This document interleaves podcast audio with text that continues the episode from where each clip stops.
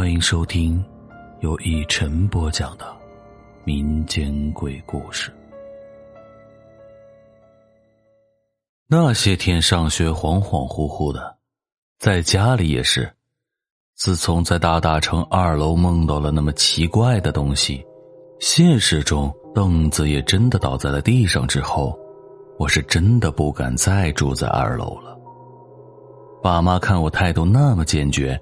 就在一楼他们的房间里，给我设置了一张小床。我的床和爸妈的床对面，中间隔了一米不到的过道。我床头朝着休息房间的门，爸妈休息的房间和摆放机器的房间是相连的。休息的这间房间的正对面是水槽。即便搬下了楼和父母住在一起，我内心是安稳了许多，但是。奇怪的事儿依然在发生。家里做羊毛衫，晚上经常会忙到很晚。我写完了作业也会去帮忙。有次家里忙完都洗漱好了，准备爬上床睡觉，我朝着我爸妈那面侧躺着。熄灯之后，我闭上了眼睛，在脑子里开始想一些乱七八糟的事儿，并没有睡着。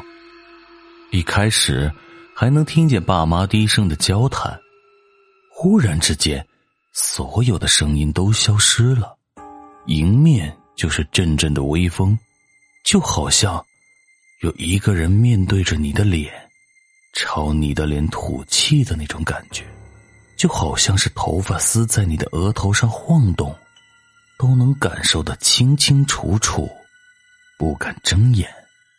要是用什么样的话来形容，当时我的汗毛都立了起来，索性还能发出声音，就语无伦次的喊着要开灯。我妈妈立刻把灯拉开了，感受到了光亮，我就睁开了眼睛，并没有看到什么脑子里冒出来的那些可怕的东西。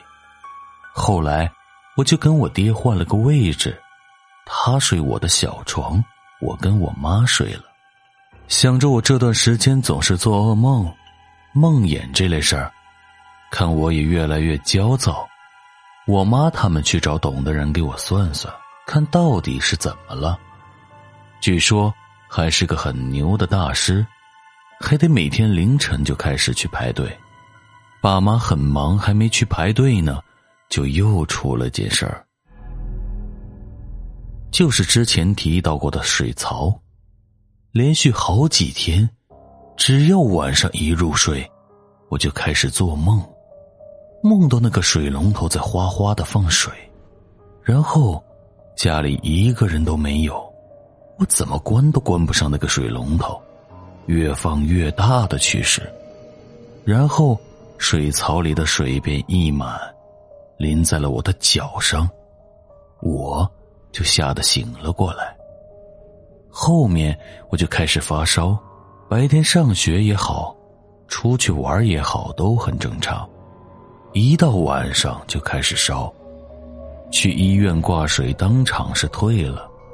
回到家，又开始烧，反反复复快一个星期的样子。听我妈说，有次烧到了三十九度几。整个人都晕乎乎的，开始说胡话了。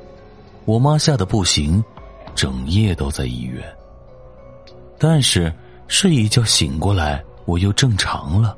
他们就立马去找人看，说我们住的这个地方有游魂，原本是待在我们住的这个房子的一楼的。看这么多人住进来，他就去了二楼。结果我又去住了二楼，他。就生气了，他教了我妈一个办法把他送走。我不知道有没有人经历过这种事儿，具体的细节记不太清了。当时好像是我妈让我躺在床上，拿一个煮熟了的鸡蛋，剥了壳，从我的头顶一路滚到了脚尖儿，然后手里捧着那个蛋念着什么，再拿着鸡蛋出门，并且。要非常用力的把门摔上，大声的喊一句：“走吧！”我爸呢，就在那一个十字路口准备好了香烛、纸钱、米饭等。我妈就拿着那个蛋送到了十字路口，香烛纸钱烧完了，回家就好了。后来就真的好了，不再反反复复的发烧。但是住在这边，家里经常发生各种不好的事儿。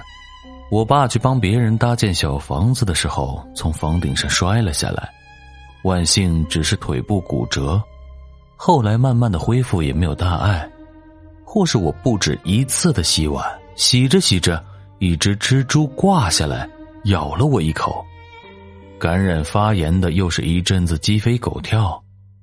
我妈原先带了好几个玉镯子，带一个坏一个，洗个碗做个饭都能磕断。再后来，莫名的生了重病，差点下了病危通知，人心惶惶的。最后。我们终于搬走了。到现在为止，我都不知道是我们家那一年气运不好，还是真的是住在那个房子里的问题。好啦，这就是我今天带来的故事。谢谢你的收听，我是一晨。